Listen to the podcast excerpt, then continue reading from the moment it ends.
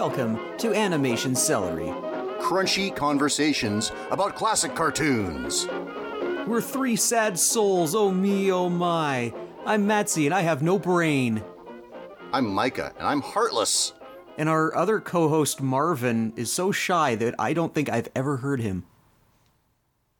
yeah, well, he's going to come into his own around episode 70, I'm sure. so, this is Animation Celery, and on it, Mike, uh, Matt C, and I, and Marvin, assign each other cartoons to watch, and then the next week, we review and discuss them. This time, we're going to talk about sports themed cartoons, or at the very least, cartoons that have sports episodes. Sports, sports, Yeah. sports, sports, sports, sports, sports.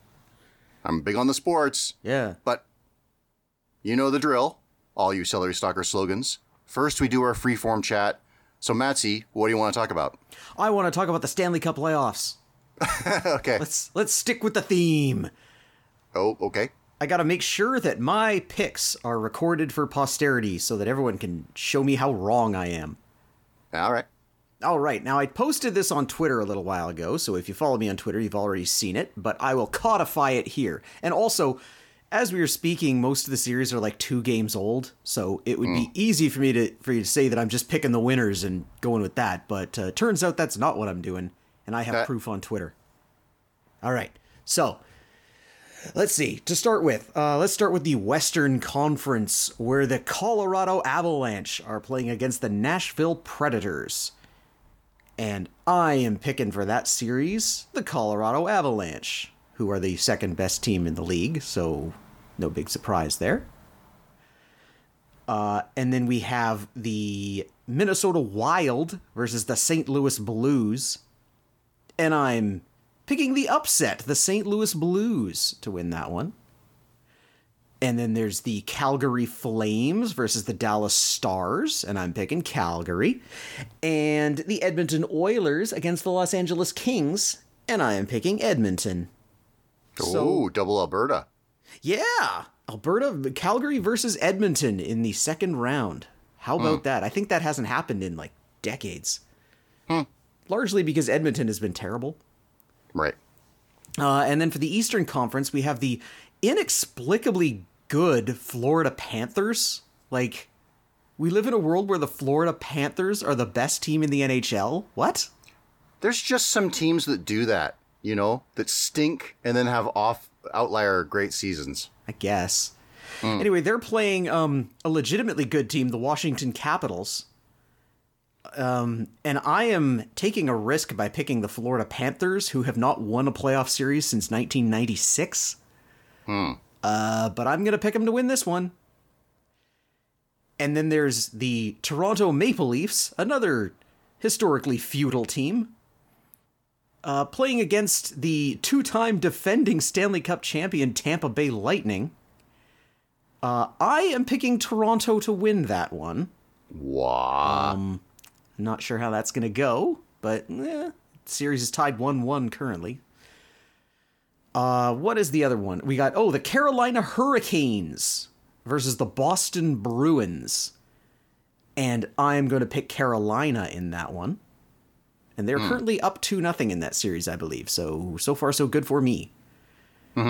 And then the New York Rangers versus the Pittsburgh Penguins. And I am picking New York in that one.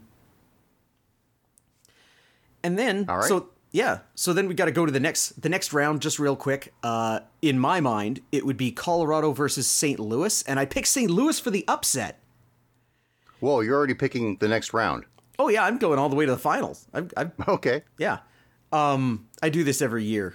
Um, and I Okay. will, yeah. Um, then there's Calgary against Edmonton, and I'm picking Calgary. Florida against Toronto. I have actually forgotten who I picked in that one. I think it was Toronto. Let me just double Okay. check here, uh, real quick. Where's my? There's my. Oh man, the big smoke will go nuts. Yeah, Toronto. Yeah, I'm picking Toronto to beat Florida. I can only have so much faith in the Florida Panthers. Uh, and then Carolina versus the New York. Uh, I will pick Carolina in that one. Oh, So that means our conference finals are Calgary versus St. Louis and Carolina versus Toronto. and I am picking a St. Louis Carolina Stanley Cup final with Carolina winning the Stanley Cup. The Carolina Hurricanes, Stanley Wow. Cup champions. Now, I will say that in all the time, I have been doing this kind of thing where I've been picking the Stanley Cup playoffs uh, since 2006 Yeah.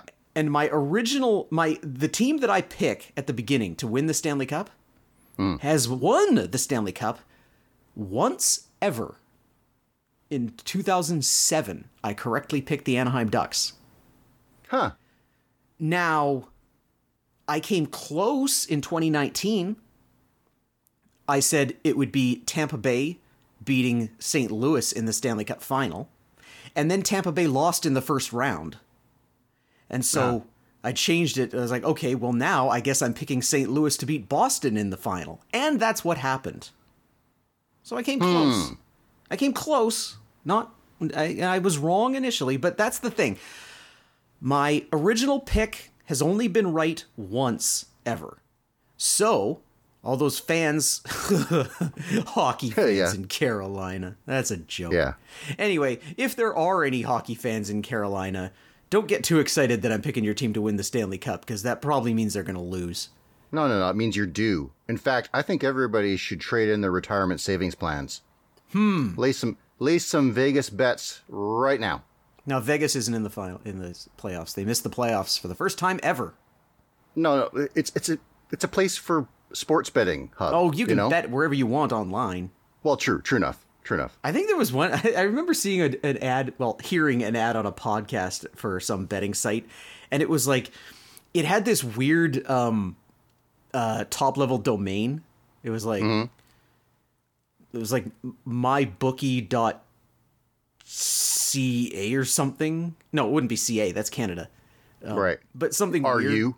Yeah, so, Yeah. well, something like that. And I went and looked it up, and it was like the Cayman Islands or something. Uh oh. So I was like. Stay away. Yeah. But um yeah, so the cartoonish world of sports. I'm picking the Carolina Hurricanes over the St. Louis Blues. Hooray. Um other than that, I've been doing a lot of work. I am heading Yeah, I've been heading in, I'm heading into a new job. This time next week. Is that right? Yeah, this time next week I will have a new job. And I will be able to report on how that's going and hopefully have more free time because I haven't had a day off in 3 weeks because my current job has no management. Hmm. Except me. and we'll, it- it'll have less. yeah, yeah. Um, so I don't really have a lot to comment on other than my Stanley Cup picks. But next week, next week, hopefully I'll be able to make up for it. I'll just binge a whole bunch of cartoons. I've got at least two that I want to watch as soon as I get the time. um, how about you regale us uh, in the meantime, Micah? Okay. I finished Ranking of Kings. Hey, how'd that go for you? Well, um, it's fun. It's interesting with great characters, but the plot let me down. Aww. Yeah, um, maybe it sets itself up uh, too well. You know, i- same old story. It's easy to write Act One. It's hard to act, write Act Three, right? Yeah, yeah. I mean, that Centaur World kind of. Well, I mean, you can debate how well the first act of Centaur World was written, but like it, you know, kind of fell apart in the end. It was sort of like, oh shoot, we got to resolve all this. Oh shoot, we actually have to set it up Suddenly. before we resolve it. Yeah. Well, um, Ranking of Kings does a really good job building all these characters, and there's so much treachery in it, but then they'll fill you in like why, right? Whether it's reasons of uh, chivalry or uh, uh, compassion or whatever that these various characters are doing what they're doing.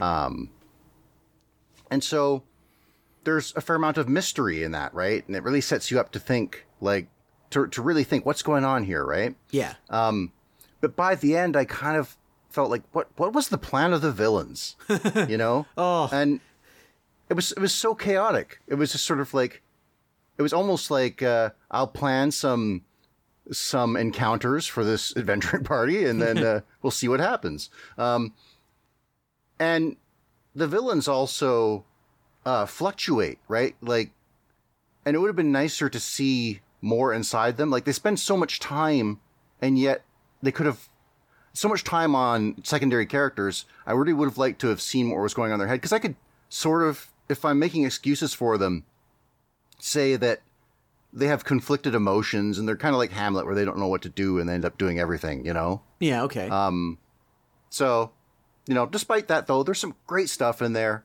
Um, just some really memorable characters and Studio Wit giving us the occasional bit of action that is remarkable. Like, if anybody has watched Attack on Titan, they they really put a lot of emphasis on Levi's great action scenes, like ones that I'll still watch once in a while just because they're so good. And there's Bo- little Bojji gets to do some stuff like that where it's just like you know he's running along the wall and it caves in and this and that happens. Anyway, um, cool. yeah. Um, one thing about the show, though, uh, is that despite the way it looks, and despite the fact that it's got whimsy and humorous characters, it is grim dark secretly. Right. If you were to just watch it and not really think about it, you wouldn't realize it. But some of the most evil things you can imagine happen in this show. Um, I like some one. evil. I like some, you know, villains. Cool villains are cool, but I also Yeah. like evil that is like, like, dang, that's evil, man. Like I love a good villainous plot. like the Joker is not. I always think the Joker is a little sanitized, right? That he can't be as evil because he would turn people off. Hmm. but yeah. like in Ranking of Kings, they actually have a scene where a baby is tortured and executed. Jeez. Yeah, like what? And I bet people won't remember. Like if you, if you put to them like, oh yeah, that happened. And even beyond that, though, uh, it'd be a big spoiler, so I don't say what it is. But but Okay. it's a supernatural kind of thing. You couldn't do this in real life, but it's so remarkably evil. And that's that's another thing that I in general I'm not that big on shows, but it happens here too, where some villains get forgiven by characters in the show and by the perspective of the show itself. You know? Kind of like how Darth Vader gets to have a nice afterlife after being an accessory to the murder of billions. Yeah. Yeah. You know? Yeah. And it, it, and in this case, I just can't see it for some of these characters. Like what you did is unthinkably awful. and never never mind personal grudges people might have. Like you know, I got maimed in so many ways in this story. um. Anyway, uh, it, it if they don't ever make anymore. it has a good enough ending. Even though the ending is sort of like, and so it goes, right? Right. so the little Shadow Clan puddle guy, Kage, um, he decides like, oh, my work is done here. And I thought they didn't end up going this way, but I thought it would be nice if they made it so that he would actually be involved in other kingdoms, and he would be like, he would be the through line, like in Droids, how C-3PO and R2D2 have different masters. Right. Not the case, though. I mean, you, you'll, but I, I guess we won't see as much of some of the characters even more, even though that means more or less leaving behind the series' literal hot mama. yeah, I, uh, the uh, Queen Hilling. She's uh, a surprisingly deep, cool character. Hmm. And pretty sexy, mind you. She's got a nose like Pearl from Steven Universe. Oh. So some sort of eye protection would be in order if you ever wanted to make out with her. But Gosh, I hadn't thought about that. oh, Poor what would it be like to kiss Pearl? Yeah. yeah. Well, I guess they don't really kiss, do they? They just fuse. Huh. Do we see any kisses in that show? Hmm. Um. Do we see any between Steven and uh, Connie? Uh, at the very, very, very, very, very end of Steven Universe Future, there's a kiss, and it's not a big deal. It's like they do it like they've done it before. In uh, remember a movie called Roxanne, which is Cyrano de Bergerac? with, uh, it was Steve yeah. Martin, yes. yeah, yeah, and they try to kiss, and they've got to do that thing where he has to turn because he keeps is he bumping her cheekbone. Anyway, on topic, ranking of kings. It's pretty cool. It's it's not going to be that venerated because the because the plot doesn't hold up. I'm not going to put it in the same category as some of those other ones I hold really close to my heart. But uh-huh. it's interesting and cool enough that you know I wouldn't mind seeing more. you you reminded me by saying Yeah. the word kage of something that I Yeah. meant to bring up last week, but completely forgot about. Okay.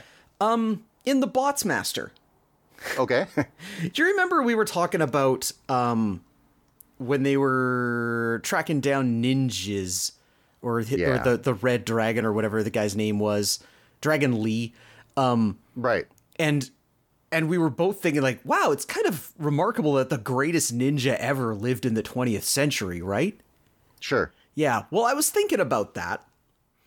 And it occurred to me Yeah. that in feudal Japan, the time when ninjas were sort of a going concern, ninjas were really secretive. Like, the, the general population of Japan, ninjas were like a myth.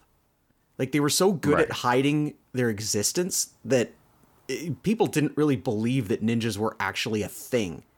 I imagine So- most of the time they were plain clothes too. They weren't wearing their, their pajamas. So when you think about it, the greatest ninja of all time would have no record of his existence. Well, that won't serve uh, Ziv. Well, exactly. So what Yeah. we're seeing is the the greatest ninja of all time of those who were actually missed the point enough to have a record of being a ninja. There was probably a Sure. whole bunch of ninjas better than Dragon Lee or whatever his name was. Oh, well, he's like a uh, well, no, I mean he he walks the walk, like he backs it up with like uh, exhibitions, I guess, where he's whooping on karate or judo guys. Oh, I'm not saying he doesn't know like martial arts and like ninjutsu and stuff.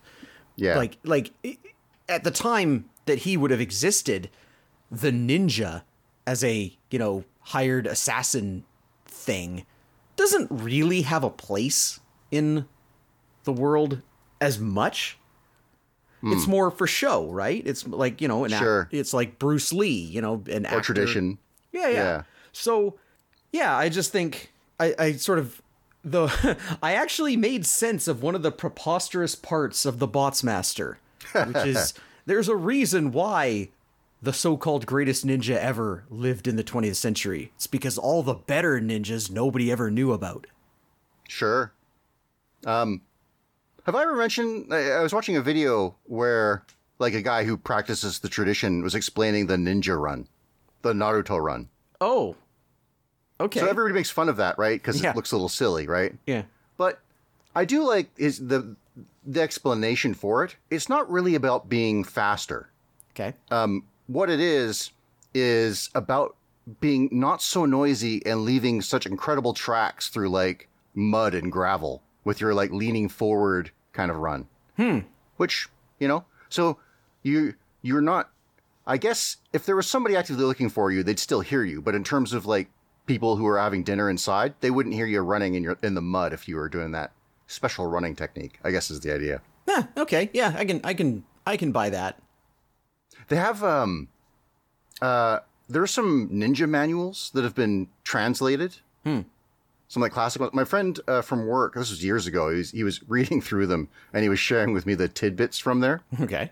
which there's some really funny parts in there. Like, uh, you know, uh, there, there are a few things that a ninja must always have in his equipment. And in the list was like a pencil was one of them. um, you know, you need to write some stuff down.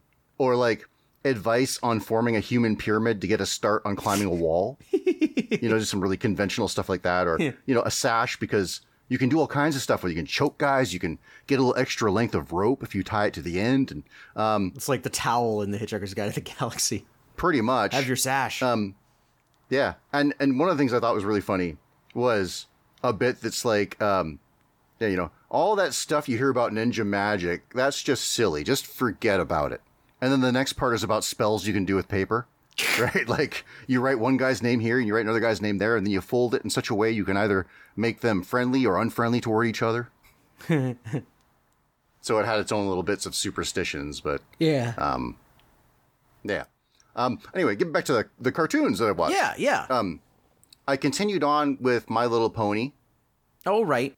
When I said they were going to come in hard and focused, I was wrong. For two episodes, for two episodes they did, and then they returned to the uh, multi um, species students of the school. Oh. Yeah, so you know you haven't watched them, but they they basically when they formed the school, that was one of their big conflicts is opening it up to non ponies, and so when we're looking at the school, largely what we follow is a group of friends that includes yes a pony, but also uh, a hippogriff, a changeling, a griffin, a yak, uh, and a dragon. These various characters that they have introduced over the course of the series, I assume. Because I New ones actually. really Yeah, new. It was, they're little kids. because right? I remember um, I remember an episode with I think it was a griffin, um, who wanted the Cutie Mark Crusaders to help her get her Cutie Mark, and the Crusaders were like, um, no, this one's a guy. I think. oh okay, They're also unusual in that they're half male in terms of having six six main characters for a season. hmm Um, I guess they sort of have taken over the Cutie Mark Crusaders as the alternate focus, right? Um, okay, Anyway, they they're having some visions, like they're having visions of Twilight Sparkle, except it's not Twilight Sparkle; it's an avatar of some kind of magical force that's guiding them, and uh, they end up ret- returning to school early. But when they learn, okay, so I'm gonna I'm just gonna dump spoil all kinds of stuff, but it's been a billion years since the series ended, so it's your fault. Um, all right, uh, the tree of harmony was destroyed, mm-hmm. and they're they're shocked to learn that when they come back. But they decide that they're gonna go there, clean up, and honor the the tree in their own way. But even though we have seen these this group overcome their differences and work together in the past, they've got to learn this le- this lesson again here. They all want to have their own approach about how to honor the tree. And in the end, the the yak draws them together. Like, oh, we got to find something together that we all like, right? And they uh, they decide what they're going to do is they're going to build a tree house. okay, The tree is mostly crystalline, right? And they have all the debris and stuff in there, and and the wreckage of the various failed projects they had to making like a monument, paintings, etc. yeah. I'm So- just thinking, didn't that tree get destroyed before and then turn into like the castle that Twilight lived in? Yes, I guess I guess this uh, tree has got some messiah like resurrection capabilities. Anyway, the one the thing that blew my mind is that they they even use the elements of harmony where they're like they get busted too, but you know nobody swept them up or you know put them in a in a box or anything. Anyway. So they build this treehouse, and it looks like garbage, right? 'Cause it's it's made by a bunch of little kids, right? Yeah, But the spirit of friendship then makes it, as you said before, like the tree grows that big palace. yeah. It makes it emerge upward through the soil and then create this big shrine that looks fantastic. It's a splendid shrine, right? all right. My feeling is, what kind of message is that? They put so much work into that crappy treehouse, and now it's been overwritten as a nicely made thing. Hmm. I I think it should have been mostly pretty good looking, but should have had that cruddy house on the top of it or something. Interesting. I wonder. I wonder if there was some concern that if they had their characters like living in a questionable treehouse, that people would think that they were copying Adventure Time. Oh, But I bet My Eh. Little Pony is kind of beyond. It's, comparing itself to other stuff. I think I think it's it has enough goodwill in people's minds that people aren't like, oh, it's just trying to be popular, so it's trying to be like Adventure Time. Like, no, does Adventure Time have whole conventions devoted to it? Hmm. I'm probably one somewhere. Anyway, uh, Ukon. yeah, of those kids, I like um, I like the yak. I think his name is Yona. Um, and I like the pony Sand Dollar. He's kind of a himbo, right? He's Oh, okay. kind of an easygoing uh, dork, and he's got uh, three uh, turtles on his flank. And his name neat. is Sandollar. Yeah, Okay. I know, I know. he's hey, you know, you don't get your. I think you get named first, and then you get your cutie mark later, right? Well, clearly, that's the whole point of the Cutie Mark Crusaders. Right, right, right. And the cutie mark crusaders just have like some funky chevrons, right? Spoiler So, from like oh no, seven they years did. ago. They got their cutie marks. Yeah, yeah. yeah, yeah. Oh, I told you I was going to spoil everything. Yeah. Anyway. Whew. Well, I think that's enough talking about My Little Pony. Oh, there's never enough talk about My Little Pony. Oh, say that. Let's talk about more. Okay. My Little Pony, friendship is magic. Uh, let's go hard into this show. Mike has been talking about it for a little while here. Um, and now I'm going to talk about it more. So, My Little Pony is a toy line that was introduced by Hasbro in the 80s. Basically, little colorful ponies. Uh, originally, they were all girls, and then they introduced Big Brother ponies. Um, but the idea is that they have like these cute little symbols on their butts, and they have uh, like hair that, as girl toys did in the 80s, that you can brush and like I don't know, put bows in or style or whatever. And and like all toys, there was a, a cartoon to back it up. Uh, My Little Pony and Friends, I think it was, because it was uh, it was also serving to promote the Potato Head Kids and Okay. and Glowworm, and there was another one, some kind of fairies, I think. I can't remember what it was. It was it was it wasn't as common, but um, yeah. So My Little Pony is one of those toy brands that actually endured. Um, there aren't a lot of like you know the Transformers did, uh, GI Joe survived to the modern day. Um, but My Little Pony is one that has always kind of stuck around, although it does get rebooted. They redesign the toys. Often they'll have a new uh, cartoon series to go with it. This that we're talking about here, Friendship is Magic, is, if I remember correctly, the fourth generation of My Little Pony. I think that's right. And it was created, developed for television by Lauren Faust, who is the, for those who care, the wife of Craig McCracken, who is the creator of the Powerpuff Girls. Hmm. Although she's obviously done some good work in her own right, she's not just the wife. Oh, if anything, he's her husband. Yeah, I, yeah, yeah, yeah, yeah. Um, so in 2010, they started this new series, My Little Pony: Friendship is Magic, based around the idea of a unicorn named Twilight Sparkle, who is a bookish, um, not exactly, not unfriendly, but just more concerned with studying magic than socializing. She's a nerd. Yeah, kind of. Yeah. Yeah, her only real companions that she care about are her sort of baby dragon Spike, who's kind of a familiar, and her teacher, the goddess of the sun, Princess Celestia. And this isn't in the episode I'm going to talk about. This is just setting up the show. And ba- basically, Twilight in the beginning was like, "Oh, there's a threat. I'm I'm really worried about this." And Celestia's like, "You worry too much and you don't spend enough time making friends. Go to Ponyville and make some friends." And so the the first season's concept was Twilight Sparkle going to Ponyville, making friends with five other ponies there, and her job was to learn a lesson about friendship every day and send a letter about what she had learned back to Princess Celestia. But in doing so, she also discovered that she and the five ponies that she made friends with are kind of superheroes. They embody the six elements of harmony, which are the elements of French. There are five elements generosity, loyalty, honesty, kindness, and laughter which, when all five of these are present, produce the sixth element, magic.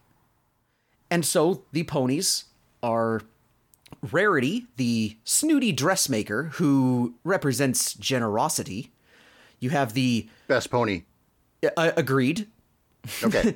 um, also with the best voice actress, uh, who I have talked about before, uh, Tabitha St. Germain, who's she was in uh, Alf Tales, and she's a star. Uh, for honesty, what could be more honest than the down to earth farm girl Applejack? Laughter is represented by the party crazy nutball Pinkie Pie. Kindness is embodied by the very quiet, timid, but animal loving Fluttershy. Loyalty is best demonstrated by the tomboyish uh, Pegasus t- uh, Rainbow Dash. And then, of course, Twilight Sparkle is the avatar of magic in this world. And that later on we'll learn exactly how much of an avatar she is. But that's the basic idea. And then they played with this idea over time. Like in the second season, they abandoned the idea that Twilight had to send a letter to Celestia every day. Instead, Celestia wanted letters from everyone about lessons they learned about friendship, but only if they actually learned something. There's no obligation to send one all the time. And then it goes from there. It, it was on for, I believe, nine seasons plus a movie. And mm-hmm. so it went in all kinds of crazy directions, like Micah just demonstrated with the f- friendship school, and they're I, I don't even know what they're doing by the ninth season. Hmm. But I do know what they're doing in the fifth season, which is the one that I watched. Well, well, the one that this episode is from. Fifth or sixth? I think it's fifth. I think it's I think it's six. Is it six? 18th, 18th of six, I think. Okay, fair enough. Buckball. Buckball, yeah. So the episode is called Buckball Season. So just to recap, we're past the point where Twilight has to send a letter to Princess Celestia, which is good because she's not in this episode. Uh, this episode opens, all the episodes cold open with a little setup. In this case, it's Applejack, and she is testing her distance bucking by shooting apples at a target.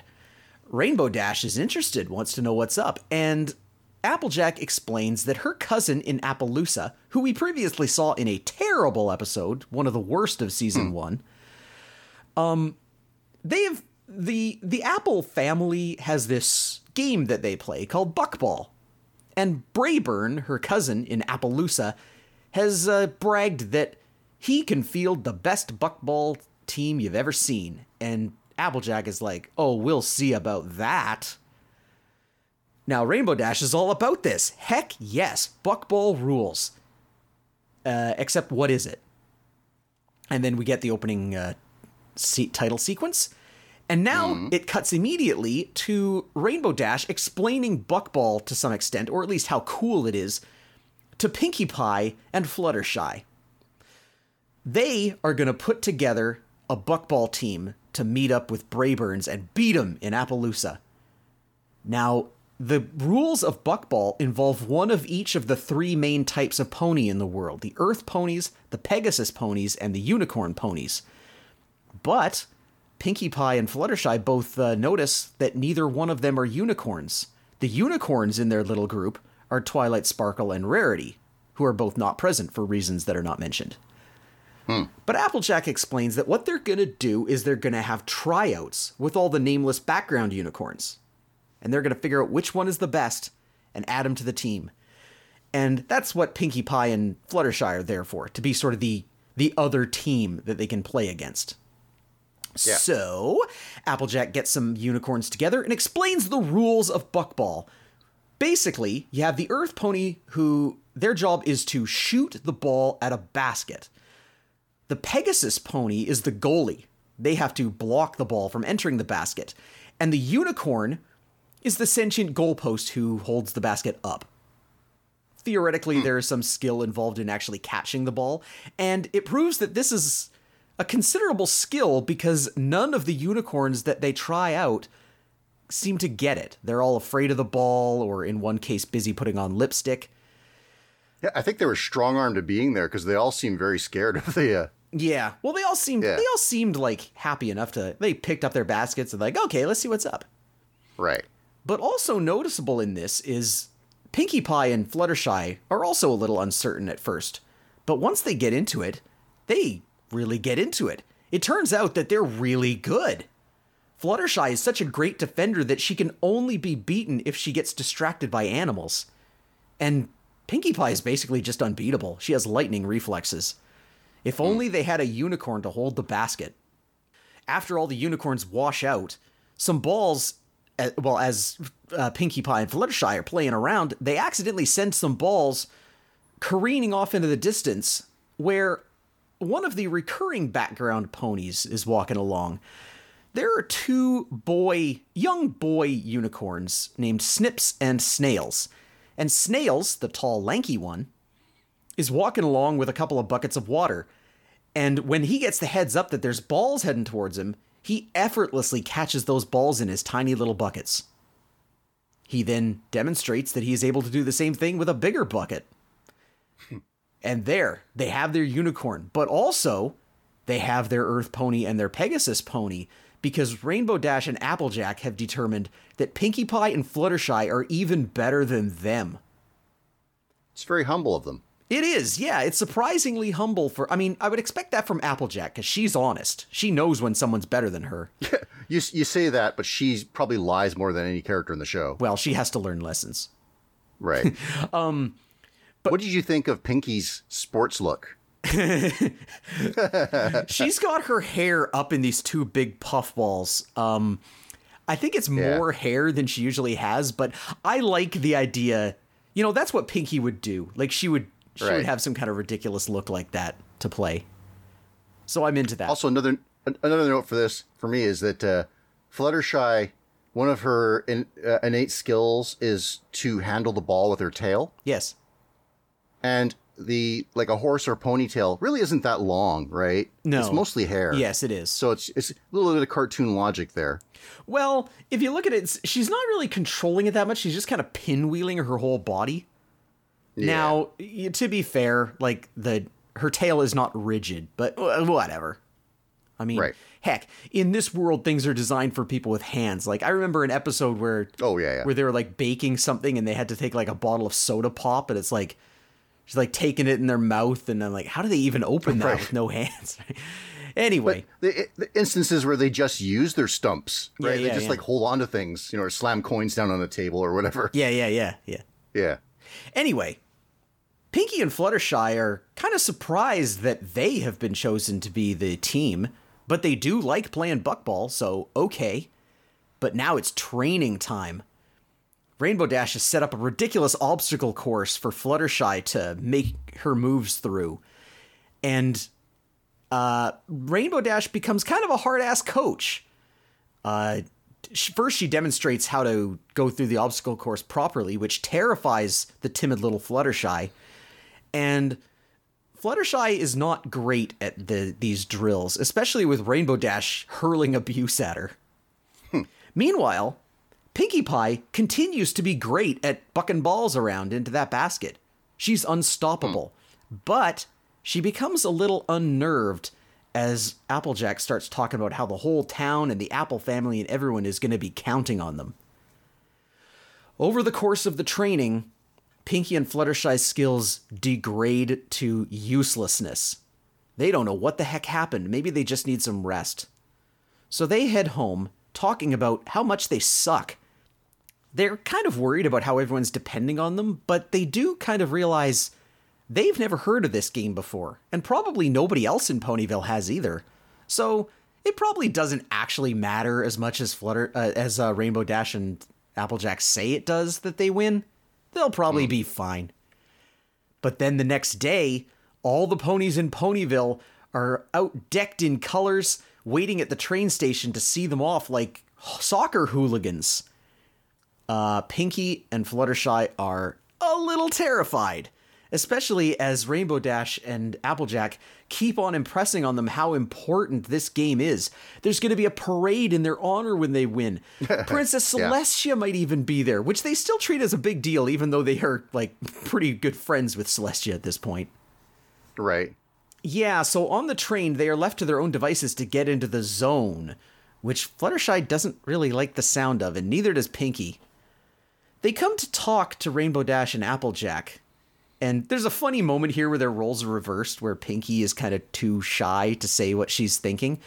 But one of hmm. my favorite gags that they do in Friendship is Magic is when Fluttershy gets mad Right. she screams out that they they cannot handle this pressure being in the zone the zone sounds like a horrible place. They don't want to play anymore because they can't handle this and they're terrible at the game. They've already demonstrated this. Find someone else and they run away. Hmm. Rainbow dash and applejack are kind of shocked and sort of wondering what the heck happened. But eventually they realize putting all this pressure on them, all this competitiveness, that's not what Pinkie Pie and Fluttershy do. Fluttershy just likes quiet reflection, and Pinkie Pie likes just having fun. So now they got to figure out what to do. They track down Pinkie and Fluttershy hiding in the luggage car, and they explain to them they don't have to play. They realize what they've done.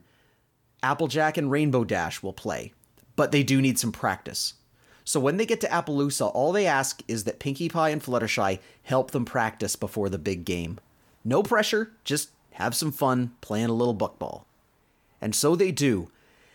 And as they do, not in front of an audience with no pressure on them, Pinkie Pie and Fluttershy become as good as they used to be, to the point that Snails is kind of left to nap because nobody, no balls are getting towards his goal with uh, Fluttershy being such an expert defender. And in the end, Rainbow Dash and Applejack explain they realized what they did wrong. Though the other ponies, the ones voiced by Andrea Libman, don't hmm. thrive under pressure the way Pinkie Pie and Applejack do. And now that they don't have any pressure, they're good at the game again, better than them again. And so they ask him again to play the game against Braeburn and his team. But this time, don't worry about winning or losing, just have fun. And so they do. The big game comes around with a big crowd. But, with Snail's advice to just not think about it, they are able to play at their previously demonstrated skill and win the game by a score of 6 to 5, which seems like a low score for this and I'm kind of betting that it works like tennis where there are multiple sets that we didn't see. Oh, right. So the fourth point they get is 40. Yeah, yeah, yeah. Well, 40, love. Yeah. well, 6 apples according to the scoreboard. Uh, yeah, yeah. Anyway, they win. Um, Braeburn is pretty amazed at the team that Applejack was able to put together. And uh, the ponies just explain they don't think about it, they just have fun. Heh, Almost an insult. Kind of. so, I wish they'd spent more time on that game. you know, Like, shown us some drama in it. Yeah, it was kind of the, you know, I realize that that's your wheelhouse, but the game was really secondary. I thought they were going to spend more time with snails. Like they made Well, such a big deal about finding this unicorn, and then he turned out It's- to be the most useless part of the team. Well, like, I think they're supposed to be able to move the the goal bucket, They, right? they are, yeah. It's just that the goalies are so good that it never gets that far. They should have. I mean, we're talking about flash animation. It would have been easy. They should have shown that bucket easing left and right. You know, Mm-hmm, Yeah. Um, and they kind of get. This show can be a little uh, predictable sometimes. Yeah. And it would have been fun if an alternate take was that you know easier said than done, not thinking about anything, and the pressure gets to them, but Snails carries them through the first half of the game. oh yeah, you know, yeah, you're right. like shooting that bucket around and catching every ball. Um, further, this is this is pony quidditch, basically. I yeah, guess. yeah. Um, I was thinking about the goaltending dynamics for the Pegasus goaltender, Mm-hmm. right? Like, not only do you have to be in the way of the bucker, but you have to have some idea of where the net, that where the bucket is behind you, theoretically, right? Theoretically, although I think if you just get in front of the ball, you're more than halfway there. Well, it would be good if it had like walls to ricochet too. I guess. yeah. We're thinking of ways to improve this made up sport. Oh, I was also thinking, what if we applied this to a sport that exists, like hockey, for example? Hmm. What if they had a sixth skater, a unicorn, if you will, whose job it was to push around the other team's net, right? so like that goaltender has to chase down the net. Um, In the early days of hockey, there was a sixth player. Uh, Yeah. The position was called rover, and they could kind of just move wherever they wanted. No, yeah. Um, I guess it was just kind of redundant, or maybe it was leading to not enough. Most of the rules changes that have happened in the history of hockey have been because not enough goals are being scored. Yeah. What a flawed game. but again, like thinking thinking about that Pegasus goaltender, right? Because because the angle of the shot could change so dramatically behind you, you have to like think about it, right? Do you drop back? Do you ch- do you challenge? Do you race toward the Earth Pony to cut down the angle? You know. Yeah. So let's let's have another episode about buckballs. What I'm saying. yeah. Okay. Maybe in the new generation they can have uh, buckball as a callback. Yeah. By the way, have I mentioned that there are at least two episodes of The Owl House that involve made up sports? Oh, you say you don't say. I do say. Yeah, you should Ah. uh, you should maybe check that out. Grudgby is yeah, yeah. one. yeah. It has a it has a funny joke in it where there's um like they're playing really well, but then something happens like the the jerk player they're playing against is like, yeah, well, I did this thing, so I got a million points and won, and loses Oh, and loses really is like, like Quidditch. Well, loses like, what what is the point of the rest of the game then? There's this Right. one rule that means that one team automatically wins. That defeats the whole purpose of it. Like, Hmm. okay, yeah, that's that's an amusing joke. Yeah, yeah. I sometimes wonder about that for like all these sports that we carry forward, like you say, that need rules just to make them enjoyable. like in the modern day, would we would we design sports like this? Oh, sure. think so. yeah, well, yeah. Yeah. I mean, the there have been very few sports that have been invented from nothing in recent years. Do you remember slam ball? Yeah, with the, tr- the trampoline basketball basketball. on trampolines. I remember watching some of that, and like there was like the camera on the coach talking to the team, and I'm like, who is this slam ball coach? Like this grizzled slam ball veteran from the 40s who knows everything about the game. Sure, makes them all like carry buckets that are filled to the brim and makes them bounce on a trampoline. Don't spill. Yeah, yeah, yeah, yeah. Don't spill it. yeah. so let's see, My Little Pony. Um, obviously this Well, show a- is a sensation. Yeah. Um when when you look at it again, it sure is nice to look at. Like a lot of shows are made like this, mm-hmm. but this is a nicer looking show of this sort of flash animation look. I've always liked the way I I think the eyes on the characters are maybe a little too big. But okay. that's just my opinion, but I love the way this show looks. Like I remember back in 2010, I heard some people talking about ponies and I have a friend who was into My Little Pony and I was like, "Hey, people are talking about this. What is that?" And mm. And she's like, "Oh, there's a new series called Friendship is Magic." And so I went to YouTube and found an episode or half an episode back in those days when YouTube had time limits. And I watched this one episode and I was instantly hooked. Immediately, I was like, this show is legitimately great. And that's hmm. the thing about it is like, it's kind of a meme how popular it is among male fans, bronies, if you will. There have been parodies of it. Um, Bob's Burgers, I've mentioned previously, did a parody episode. But the thing is, it's popular because it's so good. This is one of the better cartoons that's come out in the last 20 years. Hmm. Maybe that's why I feel disappointed is because I have an expectation that every episode is going to be clever or you know have a good plot and some of them are just kind of, you know, throwaway whatever. Well, but the first season had some stinkers in it. sure. Yeah. I feel like it's just part of it too is it's just around too long. The inspiration is sort of dry, you know. Yeah. Maybe it got out at the right time. Well, probably a few years behind the right time, in my opinion. But Eh. anyway, this episode, despite not having best pony, um, I made sure to pick an episode with lots of bucking in it. Yep. You know, bucking here, bucking there. It's a real buck fest. Yeah. I just knew that Pinkie would be a natural born bucker. Mm-hmm. Yep. No, That's where I'm going with that. This is a fine. yeah, this is a fine episode. Um, obviously there are better ones. Obviously there are worse ones. But hey, Yeah. nothing wrong with this. My Little Pony: Friendship is Magic. Surprisingly, good show. Um, I'm getting a phone call. Hang on a second. Oh, goodness. Uh, I guess I gotta carry stuff in the meanwhile. Uh, uh, so, yeah, as I was saying about the show, I'd say one pejorative you could say about the look of My Little Pony is it looks a little mobile game like. You know, crystals and stuff and all the textures. Okay, I'm, I'm back. I was just filling time. Okay. All right, great. Uh, what were we talking about? Uh, we were talking a show that was a pretty good example of the show it was. An all right episode uh, for My Little Pony. Mm-hmm. Well, And I guess that dovetails into a pretty acceptable example of the Super Mario Brothers Super Show. Is that where we're going? Yeah. Now, all right. Well, let's reserve judgment on quality. Okay, okay. it's the Super Mario Brothers Super Show.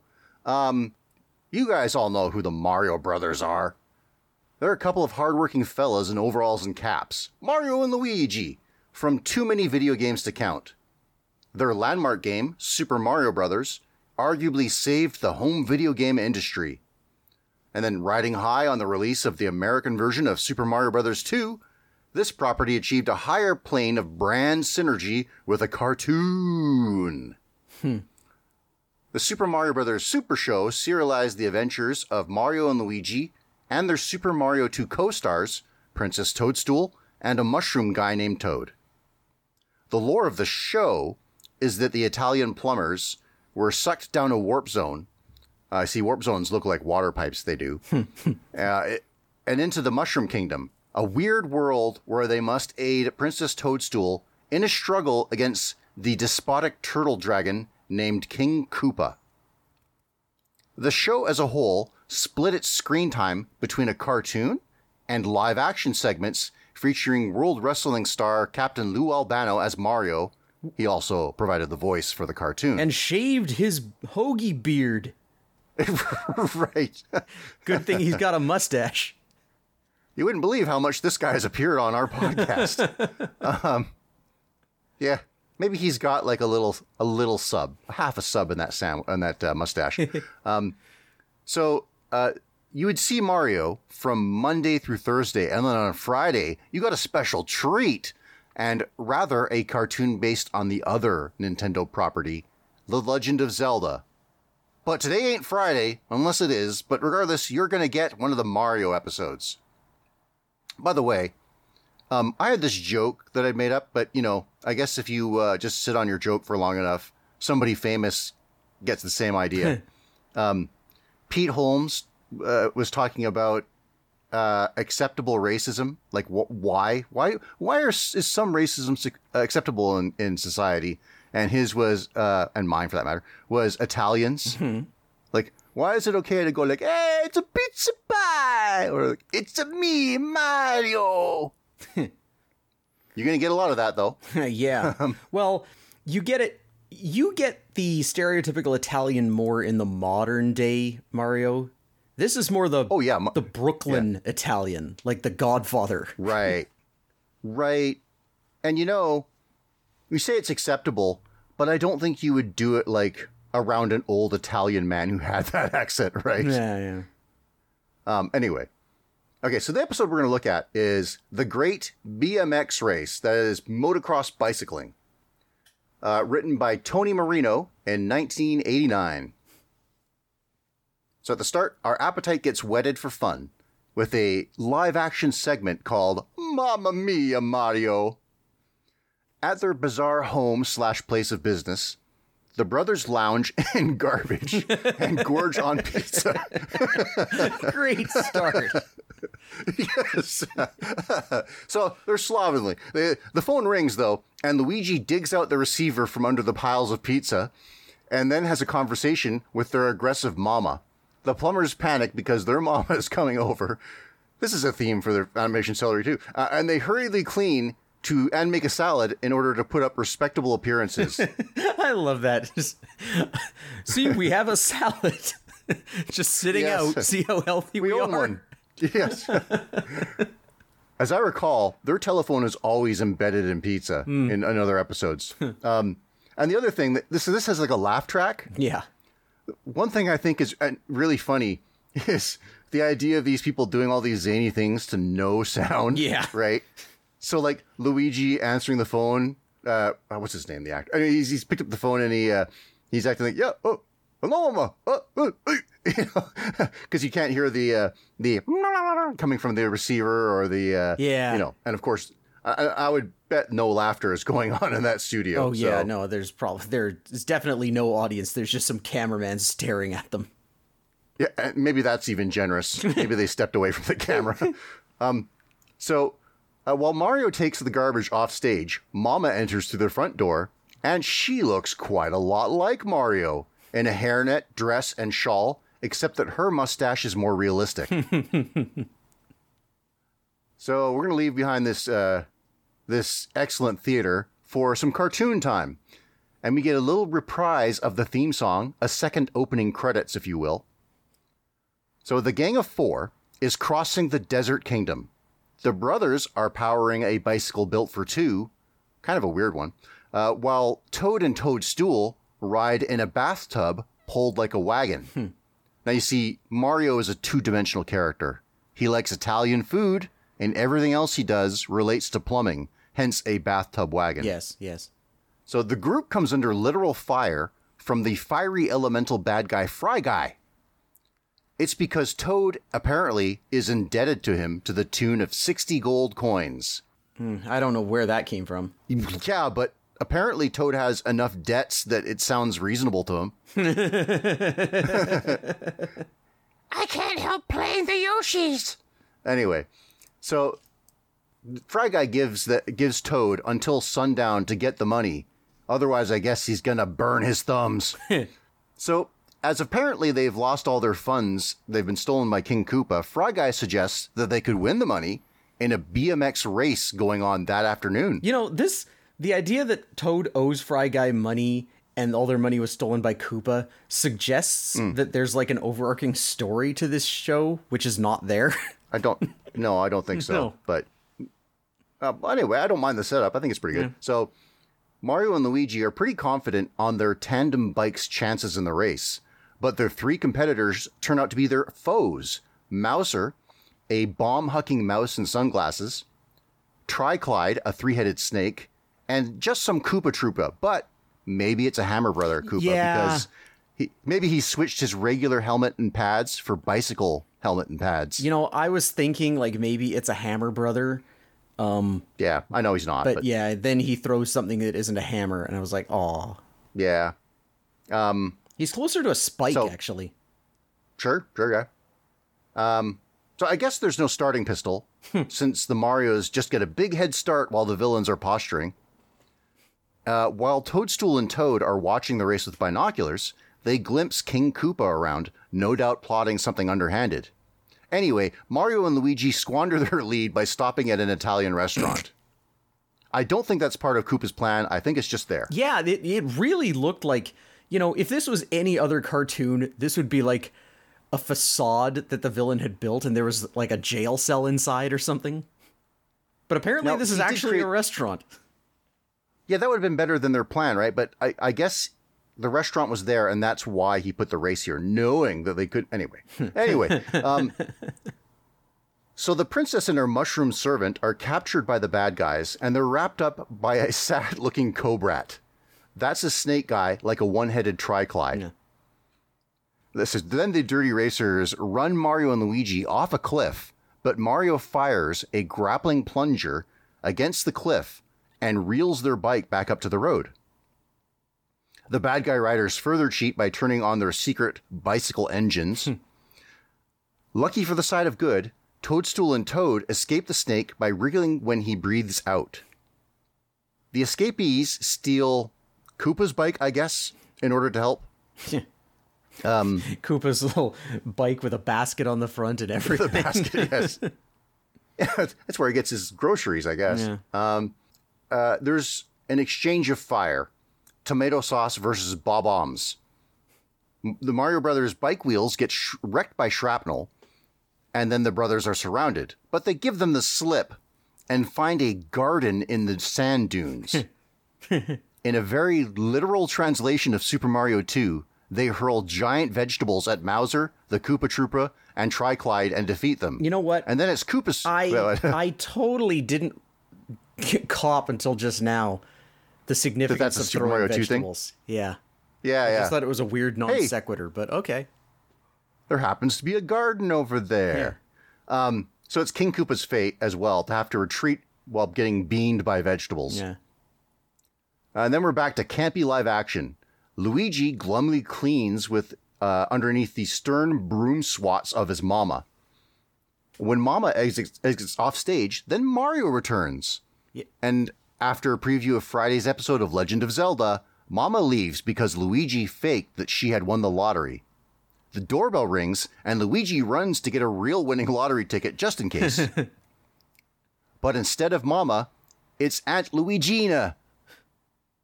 And it's over. End credits. Do the Mario. um. Okay. so, m- most of these Super Mario Brothers Super Show, like, I guess you hadn't gotten much story in Mario Brothers up to this point, and most of the time, they just uh, put these characters in some genre or parody. Yeah, Right. yeah. Like this is we're going to parody the movie Rocky, or we're going to parody Star Trek, stuff that makes no sense. It's like the third season of Care Bears, right? They, I guess they thought this premise was thin. Well, Super Mario. oh, they they've in a strange thing, they've melded together the ba- bad guys of traditional Mario and Super Mario 2.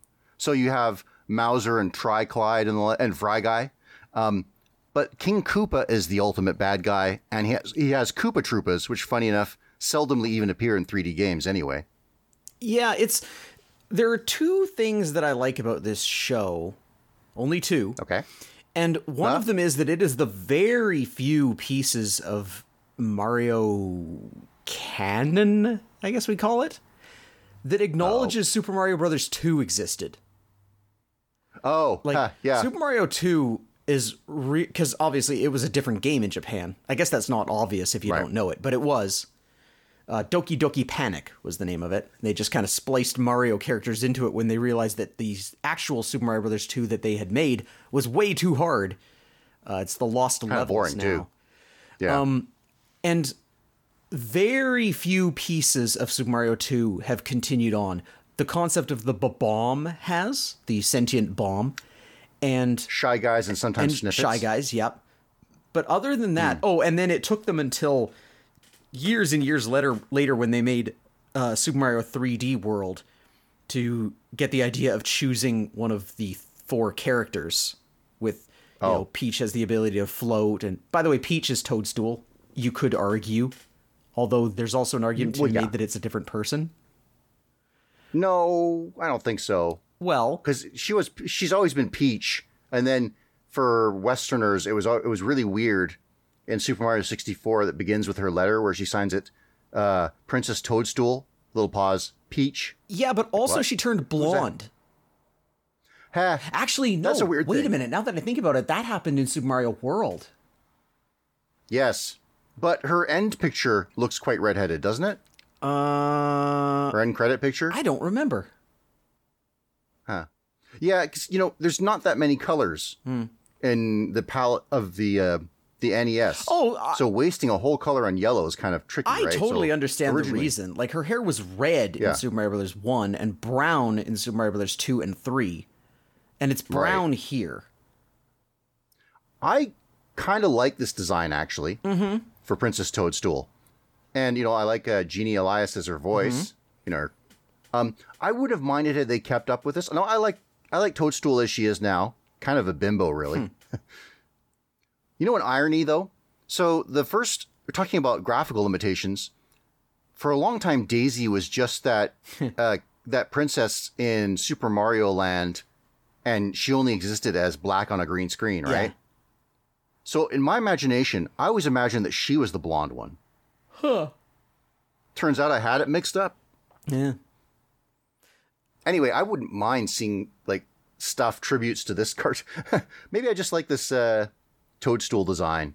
Well, Um, yeah. I mean, there are there's two more series of Super Mario Brothers cartoons.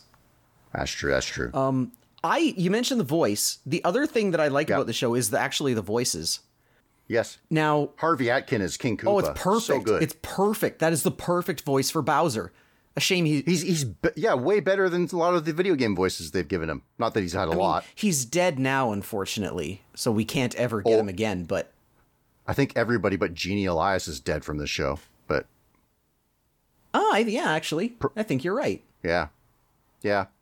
John Stocker is Toad, and it says he's Fry Guy. Yeah, And my heart wanted it to be James Avery, but I guess not. no, I could tell that it was You the know, same guy, Yeah. Hmm. and like his voice is really grating. But then, if you listen to the actual voice that they gave Toads canonically in later games, Yeah. that's what he sounds I like. wonder. I wonder if this is the inspiration for all Toad voice. I wonder that too. That same thought occurred Yeah. to me. It was my two cats removed. That, that was the voice I always gave my cat. it's kind of stemmed from I was I just started dating my girlfriend and she'd watch me play on like virtual console. I was playing Super Mario 3 Uh-huh.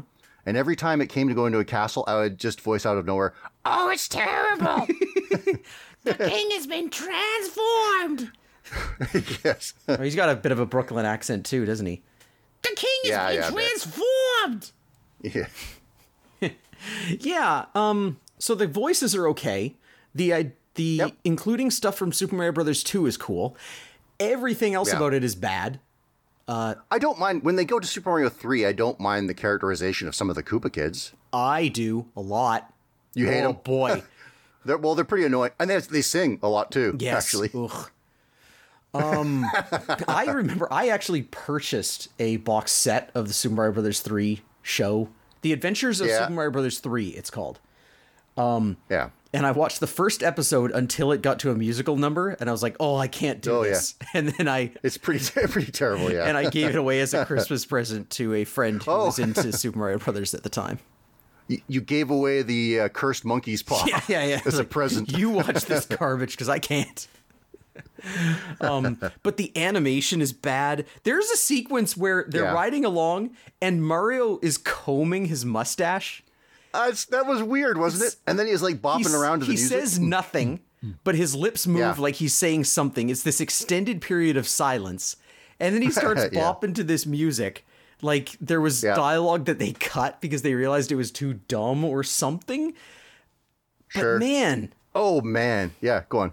No, I, I, that's just an explanation of uh, ex, Sure. ex exasperation. Man, Okay. Yeah.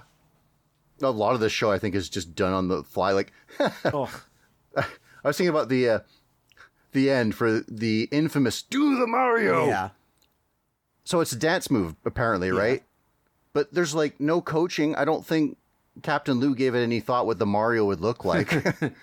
it's just him fumbling around while they uh, impose him on various parts of the background. oh, they. I, per- yeah, go on. I was gonna say they didn't care about this show at all. Like it was promoted in the Nintendo Power at the time, but do you remember its time slot?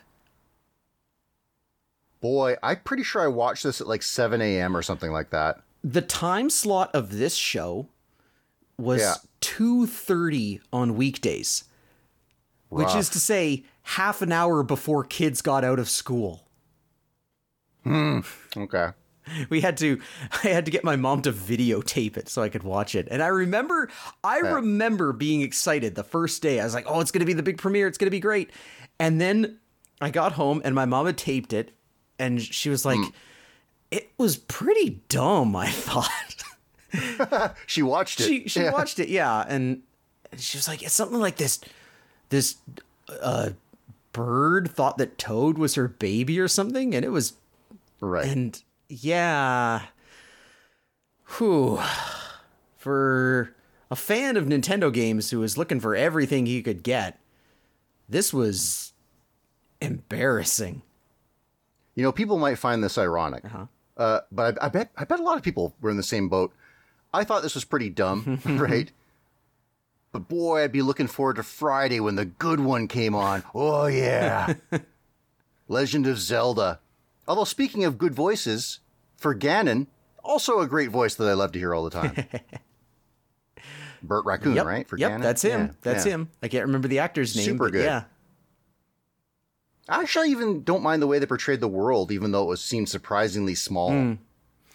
I think the problem But then again, the yeah. the problem that I had as a stickler was yeah, that at this point uh Zelda 2 had come out. And so there was a whole bunch more enemies and stuff to draw from, but also the third Triforce. And so like the Legend of Oh. Zelda cartoon, I mean maybe we'll talk about that separately someday. I know my sister would like to talk about it. But yeah, hmm. this is like, oh, there's we have the Triforce of Wisdom and Ganon has the Triforce of Power, and whoever has both Triforces can rule the world. And I'm sitting there going, there's three. Yeah. You know, well, again, I still say it. Make this about the cartoon that I really like. Hmm. Super Mario Bros. Uh, it's okay. It's not even okay. It's infamous for a It's- reason. I, I think this is bad.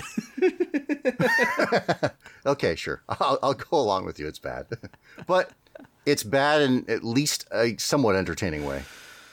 Um, I had a hard time. It's it's so bad I cringe. Like uh, it, it's embarrassing. It's just an embarrassing cartoon in my opinion.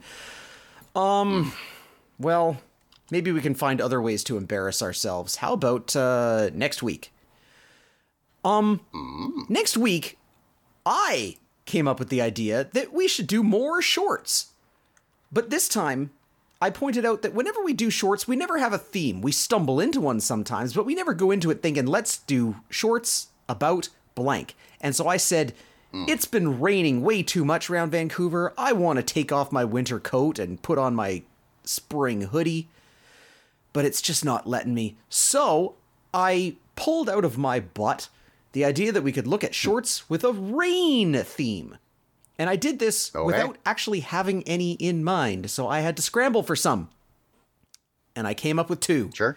Micah, I want you to watch Okay. an old Looney Tune called I Wanna Be a Sailor. Okay. And something from the National Film Board of Canada, which we haven't watched Neat. since last July.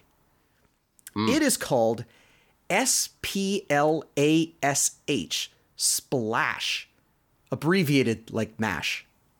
Right. Okay. Got it. okay. For you, Matsy, Uh-huh. I have chosen, uh, these are not so classic, I guess, in terms of time frame, from 2016, The Song for Rain. Straight out of Korea, The Song for Rain. Sounds familiar. I guess I'll find out what it is. Maybe. And then, chosen from China in 2017, The Song of the Rain. Ooh, this is going to get confusing. Yes, the song for rain in 2016 and the song of the rain in 2017. Okay. Well, I went very literal, I guess. well, we both. hey, I I did my own Google searches for Looney Tunes, rain, Yeah. Mickey Mouse, rain, anything, rain. Come on, give me Yeah. something. I picked this theme. Now give me something. Anyway, yeah, come Right. back for some uh, rainy day fun next week when the rain will probably have stopped. But in the meantime, be sure to share this show with all your friends. Because come on, we're talking about My Little Pony Friendship is Magic and the Super Mario Brothers Super Show. This might be our peak. Let us know if you think it's our peak. And tell us about some of your favorite sports episodes or sports cartoons. Might I suggest the episode of The Simpsons where they played hockey and it was treated as a big uh, climax, even though if Lisa had done her job, it would have been a tie? Oh, I'm at AC Matsy. right. And I'm at Drapswatch. Now I'm going to throw to the Celery Stalkers slogan in a second. But, um, hey, do you like Celery Stalkers slogans? Then send in a self addressed stamped padded CD envelope and 10 cents. And we'll burn for you a CDR of all 58 slogans. Plus, we'll even throw in this, the 59th Celery Stalkers slogan. There's no way that we can get in the zone because the zone sounds like a horrible place since we are terrible at football and we are going to lose and let everybody down and we don't want to play anymore!